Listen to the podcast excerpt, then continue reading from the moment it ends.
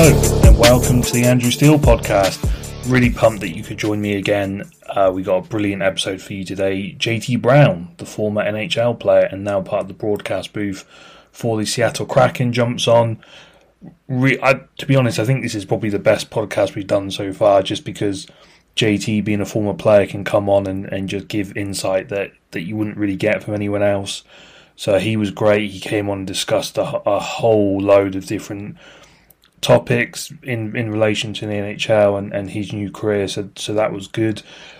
Before we jump in though, we are presented by Blogs of Steele, which you can visit by going to blogsofsteele.substack.com. Loads of good stuff on there this week. I did a deep dive into why I think the Jets need to be really careful before they, they decide whether or not they're all in on Aaron Rodgers, who is now out of his darkness retreat. Still no clue what a darkness retreat is after hours and hours of research. Don't get the benefits, but hey, um, I'd imagine that a decision is going to come pretty quickly now with, with in terms of what he's going to do. You know, there's there's a lot of reports out there that the Packers have done. There's some reports to say that they'd want him back, but I, I, I kind of feel that we've we've had the sense for a while that that marriage is is doomed. So that's going to be one to keep an eye on. Also, did something on Shohei Ohtani and why 2023 is going to be the year of Shohei. That's just one of one of many very very intriguing storylines to keep an eye on in, in 2023. I I'm I've never been this excited about a baseball season than I am for this one. I, I you know I think with the rule changes, the schedule changes, where you know every team's going to play each other at least once, and kind of the, the storylines that throws up, including Mike Trout going back to Philadelphia, his hometown. It, it's going to be a really really fun season, and Shohei is going to be at the, the, the front of it with his free agency coming up. So those two are available to read on the site. We've also got a sale. If you subscribe anytime between now and next Thursday, you get 15% off a monthly or a yearly subscription. Um, so take full advantage of that. I kind of I I kind of get it. You know, it, it's there's so many options out there for people to, to, to subscribe to different stuff. I mean, I've got about eight different entertainment subscriptions. You know, Netflix, Disney Plus, Amazon. So I do understand it. You know, we're not. You know, we've only been going for two weeks, so I kind of get why people would be a little bit hesitant to to part of their hard earned cash, but and he's kind of weird as well when you're setting up a business because there's a temptation you want to kind of put everything out there at once to show people what you're doing because it does get old quickly when you say, well, we've got this coming, we've got that coming, people want to see it, but you know, bear with us. We've, uh, you know, what you see on the site's only a very small taste we're working on a whole different load of stuff. You know, there, there's some stuff we won't be able to do until we're a bit more established. That's just part and parcel of it, um, unfortunately. But there's a lot of stuff we will be able to do. With I'm waiting on some illustrations back to be able to launch a cool feature, which I think you all like. So that will hopefully come next week. Um, I'm actually working on a really cool long form story in relation to the NHL trade deadline, which will come after the deadline. And the next week, expect to see a lot of hockey content. So if you're a fan, make sure you stick with us at blogsofsteele.substack.com and on the podcast because we're going to be all systems go from now until next Friday when the trade deadline's at, at 3 p.m. Eastern. So we've got loads of cool stories coming on that. Um, I was hoping to have two podcasts this week, including this one. I've not given up hope yet, but if we don't, we'll we'll certainly have multiple podcasts next week with hopefully different hockey people jumping on. And I'd like to try and do a couple on the deadline itself with a couple guests if we can, just to break down all the moves because you know it it looks like Patrick Kane's going to be a New York Ranger now, so that would be one to get into. But there's still a ton of names out there. You know, Erik Karlsson. I, I don't think he'll be moved personally. I just think his contract is is going to be too difficult to to, to move at, at the deadline. I think that's more of an off season one. You know, we've all, we, we've seen with with the big trades already that, uh, including one the Boston Bruins have just done that. They're having to bring in a, a third team just to make it work cap wise. So I can't see someone like Erik Karlsson being moved, but you know Timo Meier. There's a there's a ton of names out there that could be moved. So I think it's going to be a really fun week. So we'll get into all of that on the website and on the pod. And yeah, I just want to thank you all for your continued support. We're we're rocking and rolling nicely now. As I said, this is just kind of just us scratching the surface in terms of what's to come. And uh, I'm excited, and you know it's great to have you all on board and I'm looking forward to seeing what we can do together. So, without further ado, I will throw it over to JT. Now, I need I honesty is the best policy, and I'm always upfront with you all, so I will lift the skirt the skirt up a little bit. I did mess up the, the first two minutes of the audio on this one. Um, not the first time I've messed up, and that you'll probably hear more on the next podcast on that. So when we jump into the JT one, it will literally go into the first question rather than introduction. So um, that's why we do loop back to the first question later on in the episode, so you're not missing out on anything. But it was just me just being a a numbskull and messing up those first two minutes. So hey, can't all be perfect, but hopefully you enjoy this one. Um, again, JT was great. He, you know, he played a total of 365 games between Tampa, Anaheim, and Minnesota. So he he was a brilliant guest to get on. I've spoken to him before, and it's no surprise to me that he's doing as well as he's doing in his his new career as a broadcaster. Um, they've got a really special booth in in Seattle, and JT's a big part of that. He speaks really really well. We we delved into some interesting stuff from, from how well the Kraken are doing to, to what they might do at the trade deadline. He kind of gave some really interesting insights into what it's like to be a player at the deadline and the kind of emotional, personal side that I think we as media skate over quite a lot. And, and don't take into consideration the impact that has on people's families.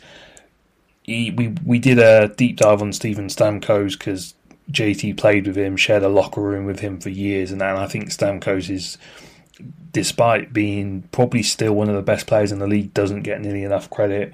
And um, yeah, lots more. Just kind of touched on some of the big trades going down as well, and and also had a little bit of discussion about the absolute alien that is Connor McDavid and what he continues to do, which is which is mind boggling. So lots to get into. So I will throw you over to the interview now and, and enjoy.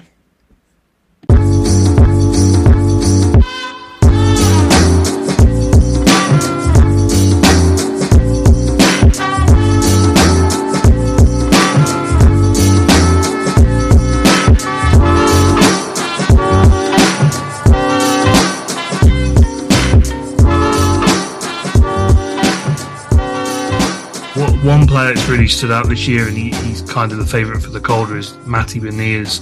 Just there was a play. Obviously, we, we know the kind of offensive side, but I think the defensive side of his game is really impressive. And there was a play he made the other night where where he just kind of showed those instincts in terms of getting his stick on the ice. What makes him so special in, in terms of, of everything that goes into his game? Well, obviously he he reads the play very well, both offensively and defensively. Uh, you know, knows when you know to make that extra move, knows when to get rid of the puck and then change and move his legs to get into a better position, to get that puck back. So offensively, he he's incredibly gifted, but uh, defensively as well, even just, you know, just never giving up on plays, full back checks all the way down. You know, stopping plays. He's he's always seems to be in the right spot. And I think that's what you said. Underrated part is the defense. Everybody talks about, you know, the offense and the points and, you know how well he's done this year. And I think the defense is what's been. It's one of those things where you know obviously first year that you're going to go through times. You went ten games without scoring a goal, but when you do that and you have that defensive ability, you're still contributing to the team. You're still contributing something else. He does more for this team than just put up points or put up the numbers. Um, you know, those little defensive plays that you may not get as much credit that's a big reason why Seattle's been so successful. Not only the points he's put up, but the defense uh, ability as well, because he's going against a lot of top lines, you know, on a nightly basis. Uh, he's getting all those minutes, and you know, you can see the trust that the the team has in him, even for you know going out on a faceoff in a in a close game with a, a minute left in the third period. You know, he's out there whether he's the number one guy or he's in case somebody gets kicked out. You know, they're putting a lot of trust uh, in Matty, You know, not only offensively, which we can see in the highlight reels, but uh, the defense side as well. I, I, mean, I think it's still true that when you're building through the draft in in the NHL, it's center's probably one of the most important positions, along with with goaltenders. So having that that high end number one, number two line center is so important, isn't it, for the future success of this team? Yeah, I mean, if you look at what what he's just been able to do, obviously we saw a snippet of what Matty was capable of last year, but now it's it was about doing that over the course of a, an 82 game season, and there's going to be ups and downs. But uh, you know, for for the most part, if you look at what he's been able to do, it's been really consistent. Uh, again, like I said, even when there's stretches where he's not scoring or not getting the points, uh, you look at what he can still bring to the team, and that defensive side has has been there. He's just one of those guys that uh, doesn't give up on a play, doesn't quit. The motors, you know, all going, and, and it's in it's good to see out of a, a young player. Talking of a, another young player, and I kind of want to make this more of a general point as well. Obviously, Shane Wright kind of came into the league with with high expectations, but there, you know, for for so long he was kind of the you know the presumed number one pick, and he, he slipped down to, to four. And I think the way Seattle's handled him this year has been been great in terms of giving him a taste of every, every level. But I, I kind of think, and you'll know, you've obviously played in the league, and and you've you've come through that process, and you you've played along with with high draft pick. I do think we as kind of media and and just hockey fans in general put a lot of pressure on the top pick. You look at Jack Hughes after one year, everyone was ready to, to write him off as a bust. There's a lot of talk about um, Lafreniere and Kakko in New York. Do we need to kind of like ease back a little bit and just let these kids develop in their own time? Because not everyone's the same, are they? Everyone's going to have different developmental journeys. Yeah, I think that's uh, 100% right. Uh, I think everybody, you know, you want to get there as soon as possible. You want to get there from game one uh, but sometimes it is a process. Sometimes, you know, it takes a little bit of time. And I think the big key is just as long as you get there, right? I think that's that's the goal. I think you want to. Sometimes you want to rush. You want to focus on you know what somebody else has done, but not everybody's path to NHL or not everybody's path to is the same, even if you're drafted in the same spot as, as somebody else. So I think uh, you got to, everyone's a different type of player. I think you have to take it by a case by case basis. And I think the goal in the end is just to, you know, you obviously drafted this player. They have a high ceiling, you know, whoever it may be, wherever they were drafted at. So you know the potential is there. It's just getting them to that potential, and whether that takes a year, whether it takes two years, three years, however long that process takes, you know, as long as you get them there and they can reach that ceiling. And you never know, a player might adapt. They might change their style to fit something better and make it a little bit of an easier jump to get into the NHL. You never really know what each player is going to do or how it's going to go. It's always a gamble. Uh, there's definitely there's no perfect science to to drafting somebody and knowing how fast or how quick they're going to fit right in or you know excel within the league. It's a hard league. It's a tough uh, nightly basis every time you you step on the ice against uh, you know some of the top players in the world. So I think for me, it's more about the process and just getting that player to to reach their potential. And the time, of course, would be great if it was day one, but at the end of the day, the only thing that matters is that they reach their potential at some point. Having kind of seen little bits of him up in the up in the NHL, what are your kind of what do you make of his game and and what are your expectations of him say next year? I mean, I'm just watching. Obviously, the first thing comes to mind is how good of a shot he has. Uh, you know, when he gets uh, that wrist shot off, and he can he can really bring the puck. He's got a, a, a great shot and the timing, and you know, it's all about uh, the development. Obviously, you know, getting a taste of different levels this year as well. Uh, you know, he was successful in the American Hockey League. Uh, obviously, right now, you know, went back to, to juniors, but you know, see what happens next year. Next year is all it's all to camp, see how you know what type of summer and how he looks within the game. And I think that's just again, it goes back to the process every step of the way. You know, start continue to excel. We've seen you know the shot. We can see him be a good defensive two way type player, and you know, just continuing to build. You know, that's the process. That's what you look at. Um, again, I don't, I don't know what you know their their plan is for him or how they they plan on you know what's their talks behind the scenes me, but you know I think you just look at the process and and see where he's at and, and what makes sense. I'm going to kind of ask you a, a two point question, and we we touched on the first bit at the start, but obviously that Seattle are in you know the mix for a, a playoff spot. There's some tough competition just in the the Pacific Division. Obviously Vegas and Edmonton with with with McDavid. So the first part is is what do they really have to hone in on down the stretch to make it, and with the trade deadline approaching, what do you think they'll need to add? Because I get the impression that they're not going to kind of sacrifice what they're building long term for a short term gain. So I think if they do add anything, it might be supplementary rather than a big splash. I mean, I think that uh, you know roster as is. You've seen this year what they could do, and they can beat some of the best teams, you know, in the NHL. Obviously, getting into the playoffs is a it's a different animal. It's a different game. You can't go, well, hey, we beat them in the regular season, so we're going to beat them in the playoffs too. It just doesn't always work like that. It's a different game. You know, I think their roster is they're good. They've they've shown it throughout this year where they can be and how good of a team they can be. And you know, like you said, whether you gamble the farm for later, um, whether that's the right decision. I'm glad I don't have to make those decisions. Uh, you know, as a as a fan of of hockey now, obviously when I was playing, I didn't really like trade deadline day. You're always kind of just worried. You know, you never know what might happen. Are you going to be a piece to another trade, move somewhere else? But now uh, I'm away from that. I I really like uh, paying attention. You know, obviously on Twitter, keeping up with what uh, you know other teams are and teams are doing around the league. So I think it's a it's a it's a good question. I don't know if I really have an answer for it. I think uh, you know that's definitely one that the front office and management is is keeping a close eye on. Of you know, can they make their team better, and does that cost? You know, what does that cost for the long term success of this team? Because you've seen the jump from year one to year two, and you want to maintain. Might not be, you know, I mean, this probably isn't going to be possible to create that large of a jump in the in the points wise, but still continue to grow into year three, into year four, and how do you do that without sac how do you do something for now and continuing to make the playoffs and not sacrifice what you're going to or what you are building towards? Because at the end of the day Seattle is in their second year right? So there's still a lot more building uh, that they can do. And they've done a great job whether it's through the expansion draft through uh, you know trades at last year's deadline to to get certain picks get to create a little bit of flexibility whether it's cap wise um, you know so obviously their plan is working and know, I'm just excited to be along with the ride. I'm gonna. I want to ask you kind of about their their style in the playoffs, but you just touched on something really interesting there in terms of being a player at the trade deadline. Obviously, as you said, you've lived it, so I just want to kind of dive into that a little bit more. Just what is it like for a player? You know, you're you're part of a team. You've you've gone through half a year together. It, it's an absolute grind of a season when does that process start for you as a player in terms of when do you start hearing noise? When when do you is there kind of a weird vibe in the room? Like how how far out from the trade deadline do, do things start to get a little bit weird?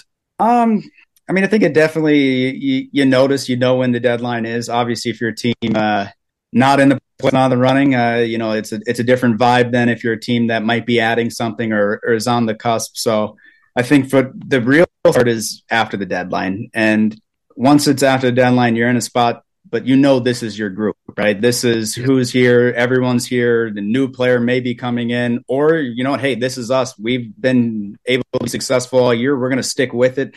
This is who we have.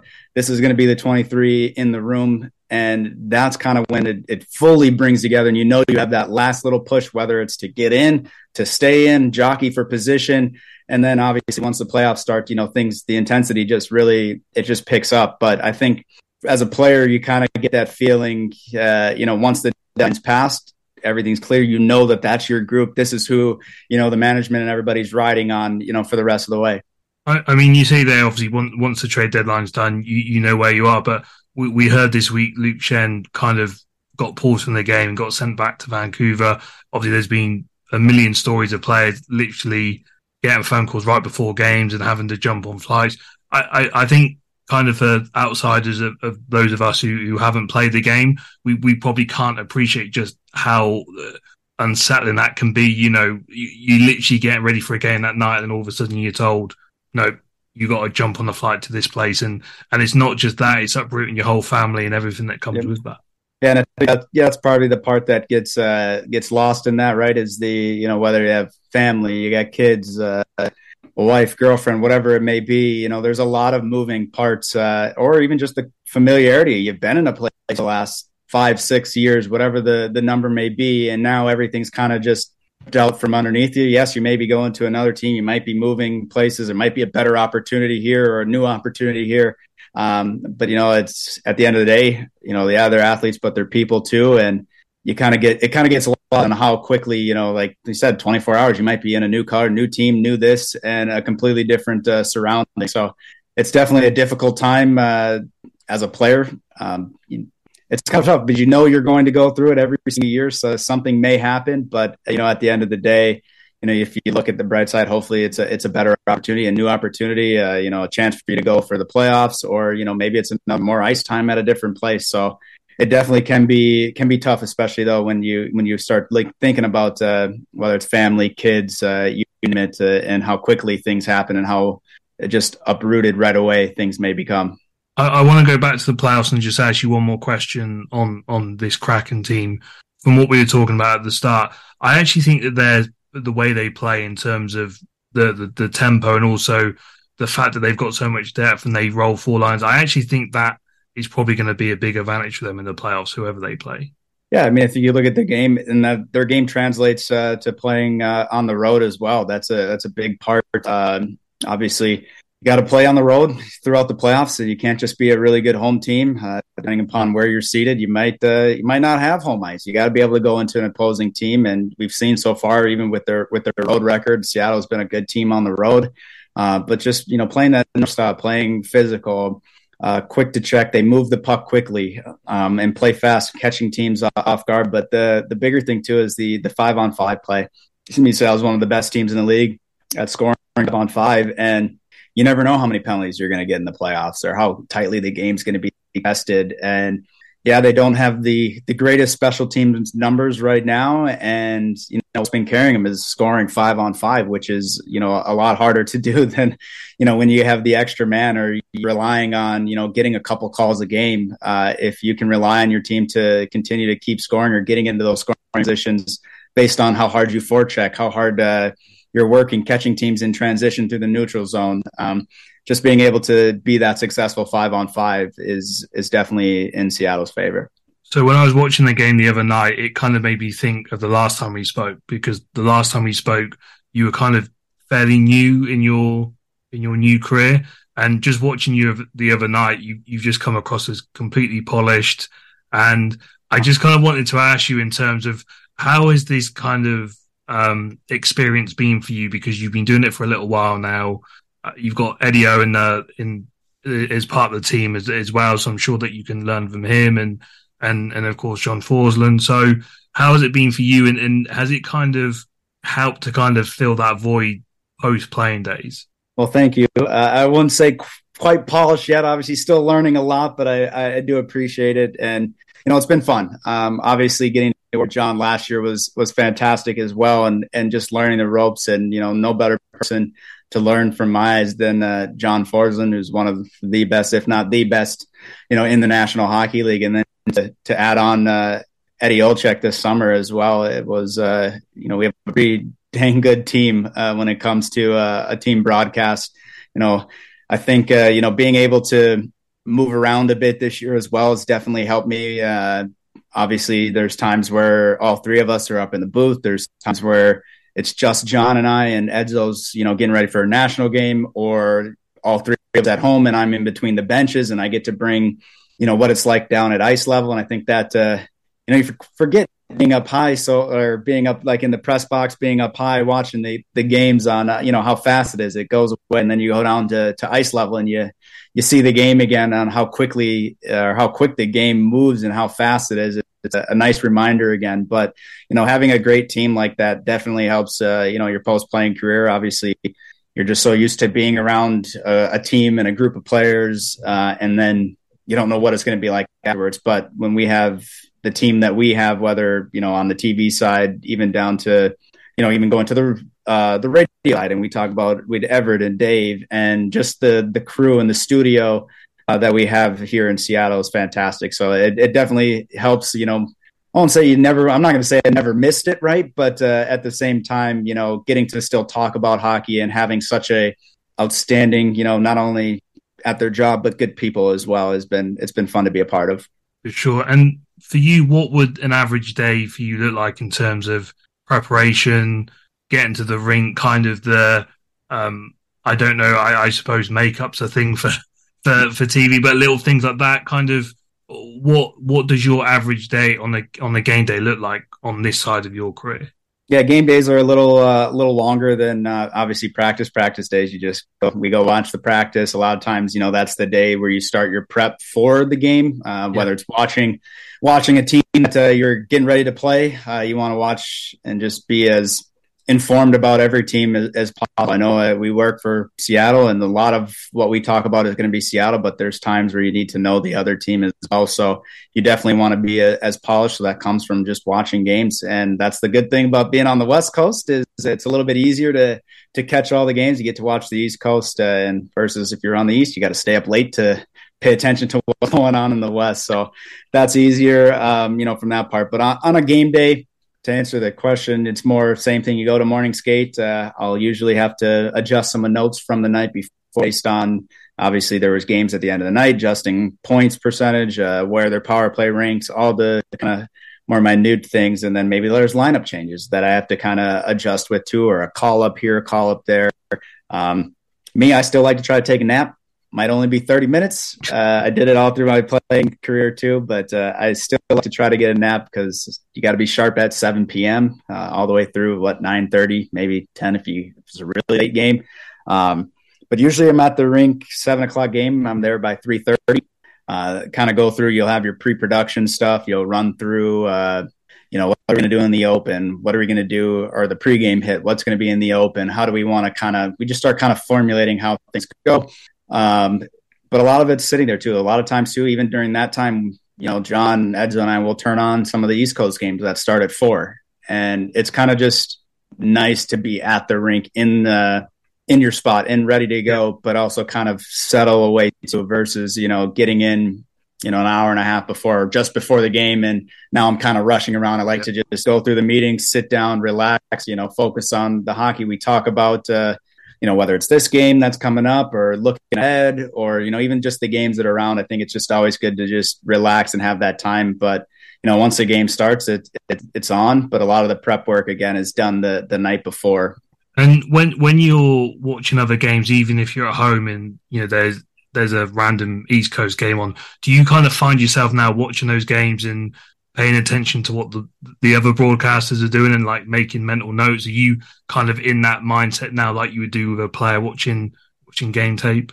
Uh, yeah, with, without a doubt. Uh, when you look at especially the East Coast teams that you, you're only going to see twice a year, um, you're going to see the West Coast teams a lot more. So you're you have a little bit more knowledge. Uh, you've played them a lot more, but uh, team you played at the start of the year and you haven't seen them for a few months, uh, unless you randomly caught them, you know, playing against the team you're getting ready to play, you may not see as many games of those teams. So it's kind of nice to be able to listen to the broadcasters. They'll give, uh, you know, maybe little nuggets that you can write down and talking about a player, whether or not, uh, you know, one of the things is always, oh, they haven't scored for a while, but they've been all around. They've been playing really well, even though the points aren't there. And if you just go straight to the, the box score and you look at this player and you see he hasn't scored in five games, you're like, no, he's not playing very well. But if you listen to their broadcast broadcasters seeing him on the nightly basis, so they're seeing him in practice, you know, they're saying, hey, the points are coming. Right? It's it's not because he's not trying hard. He's not getting himself into the right positions. It's just not going in for him right now. And I think that's just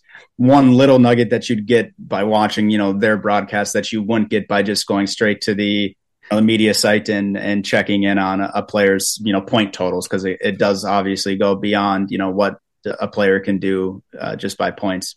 I want to fly through some general topics quickly, if that's okay. Um, one of the main things I was excited to talk to you about, I think, again, for those of us who haven't played the game, we, we watch a certain storyline and we can only know so much. And and watching Steven Stamkos, obviously scored his 500th NHL goal earlier this year. I'm kind of amazed at how much he flies under the radar because he, he had the injury problems, but the last couple of years he's been playing probably as well as he's he's ever played. And, and it wasn't that long ago he was a free agent and the whole league wanted him what having played with him, having having been with him every single day, having been in the locker room with him, what makes him so so special in everything he does, and why do you think he he, he is underrated? Well, I mean, first of all, I mean, it goes without saying just the the preparation and and the work that he puts into perfecting his craft. Uh, you know, he's definitely a player that puts in whether it's in the off season uh, at practice and the, just the little things. And obviously you look at his shot. I mean, he's got one of the one of the best shots uh, in the league. He can basically score from anywhere. Get him on the power play, but you get him in those tight areas. He's got a great combination of whether it's the the hands, the vision, and you know, as far as being underrated, I feel like we all know how how good he is, and we've also seen the the emergence of uh, you know Nikita Kucherov and Brayden Point, and you continue up and down their lineup, and how good Vazzy is. They have so many headmen, so many like all star caliber players that feel like you can only give one or two of them. You only can give so many to each team before you know somebody has to fall out of that category. And it's not because Stamkos isn't a great player and continuing, you know, up the numbers. Uh, you know, it's it's more in my that's how I look at it. Is yeah. more of you know, there's just so many. Where you talk about your Kucherov and, and what he's been able to do and point and and so forth and so on. But you know, for me, watching Stamkos and being on the ice with him, he's a fantastic player, has been, and and is still continuing to put up put up these numbers, and I I don't see that slowing down. I think what you said about the preparation, he, just watching him, he, he just strikes you as kind of all business. I can imagine when you were playing with him, he's very very all business in in the locker room, the way he goes about stuff, and I can imagine for for any young player coming up in that organization to have someone like that as your tone setter, you couldn't wish for a better role model. Well, yeah, of course. I mean, obviously, you're going to have the times where you need to be strict and you need to be business, but uh, you know, he's he's a he's a funny guy too. He definitely he has some personality to him as well. So you get to see a little bit of both sides. But you know, to have a guy like that uh, be your leader and you know continuing to lead, you know, the Tampa Bay. I mean, I go back to when the when he scored in the uh, in the uh, bubble came in the play as a scorer. I wasn't. I think it was was it first shift or just the first period. But like watching the yeah. bench and how excited they were for him. You know, obviously didn't know if he was going to come back uh, from the injury, and he came back. God, was it against Dallas? Yeah, I think it my was Dallas. Yeah. My memory's terrible, but I remember then they panned back to the bench and how cool of a moment that was, and how happy everybody on the bench was for him to be able to come back and score. And I think that speaks to, you know, not only what type of leadership he brings, but, you know, what type of person he is and how much that meant for everybody else to, or how much they cared to see, um, you know, him come back and to, to score and to be a part of the team like that. There's a clip doing the rounds today of Connor McDavid doing Connor McDavid things. I mean, we I, at this point he he does this kind of stuff every night, but yet we're still uh, amazed. You you obviously get to see him a lot, um, being in the Pacific too are you the same as us? You just lost at, lost for words at this point in terms of just how freakishly good he is and, and how close to, to maybe Wayne Gretzky he, he really is? Uh, I think uh, it's one of those things where you know it's going to happen and it still makes you go, wow. You know, like I will go back, talk back, and I'm like, how did he just do that? Like talking to our producers, and they're just everybody, we're all, I mean, we're all watching the same thing. We don't know how he gets four guys around him, and somehow he manages to make his way through, either score or set somebody else up for a goal. And you know, it, it's definitely fun to watch. Uh, definitely not fun to play against, but uh, you know, to, to, be able to watch a player, I mean, he's a, a generational player, and you never know when you're going to see, or if you're ever going to see somebody with you know that level of speed, skill, vision, hand, putting it all into to one package. So you know, for me, it's it's just fun to continue to to watch him and see him still every day do something that uh, makes you say, "Wow." I've just got two final quick ones for you. If that's okay. Um, obviously, the trade deadline's coming up as we've talked about, and we're starting to see some big dominoes fall. I think the one that's really fascinated me, obviously, Tarasenko went to the Rangers, but I think the Leafs getting Ryan O'Reilly, obviously, he scored a hat trick um, this this week people call him the factor for a reason. I think he's probably the piece the Leafs needed because come playoff time, he, he elevates his game, but he's he, he's not going to not turn up on the biggest stage, and he kind of offers what they haven't got, which is toughness, and he does all the intangibles. Obviously, you you you were in the league the same time as him. What were your thoughts on on that acquisition for them? Oh, I, mean, I think it's a it's a good pickup. Um, when you look at their their roster, I mean, that's a they have a great roster. I mean, I look at all the teams, I'm like, man, I wouldn't want to be in the East right now. Where you look at New York making moves, uh, they're still not done yet. There's plenty that could still be done. Teams, uh, you know, I feel like when one team makes a move, now two teams have made a move. Maybe somebody else is going to make a big splash uh, as well. Um, it definitely makes things different. But uh, you know, as far as uh, O'Reilly, uh, he like said, playoffs definitely going to be a big asset for for Toronto and moving forward. And you know, it's a tough it's tough to get out of the East. It's tough to I mean, it's tough to get out of the West too. But I feel like maybe somebody's probably going to say I'm on this, but just how I feel. I don't know the numbers, but I feel like it's been the East who's been making the biggest splashes over the last few years, uh, whether when it comes down to the uh, trade deadline and and say going all in per se. But I feel like the East has always been tough, and, and these teams continue to keep uh, keep pushing. And you look at what they already had when you look at uh, Matthews and Marner and uh, Nylander as well yeah. up front. Like you're already now you're adding another player, and you've already seen in the game last night against excuse me against Buffalo, kind of resurging uh, O'Reilly's career, not career, but year. He wasn't maybe having the best year in St. Louis, and a lot of that can be team success too. But you know, getting him on a line with uh, Marner and Tavares seems to have worked so worked out so far so good for him. Yeah, it's, it's amazing what playing with other amazing players can do for you. Um, so last one, you obviously played a certain role during your your playing career, and there's obviously there's been a lot of conversation for a while now in terms of you know enforcers and tough guys in hockey, and we've kind of seen not not replaced, but there's obviously a lot more skill and speed in the league now. But given your viewpoint in terms of being a being up in the broadcast booth and and watching a lot of games, what is your thought on that role in the modern day NHL, and, and do you think there's still obviously a, a, big role for that to play, especially when we get to the playoffs? You know, I, I, think teams need it. I think they need to have some sort of uh, physical edge, toughness edge. Um, I don't know necessarily that it's uh, go back to the the old ways, ways of having an enforcer, uh, if that's ever going to be the way. But you know, having people that are are willing, I think that's the the bigger right. Like uh, whether it's a bad hit or play or you need a spark for your team, you know, they it can definitely raise the intensity of the game. Um, I think it does help give some of your your skill guys a little bit more room. I don't think we need to go back to where you're only playing a guy two minutes a night and he's going out just to fight somebody, right? I think that we're we've gone past that, but I do still think that fighting and you know that that physicality, that role, um, you know, being a, a, role player in that sense, uh, it still has a place in the game.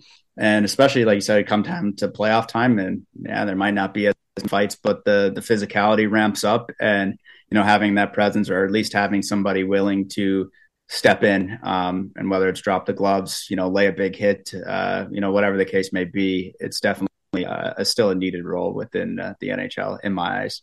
No, well, that's a good place to, to, leave it. Thank you for, for jumping on, and, and hopefully we can get you back on for, for playoff time. No, thank you. Appreciate it.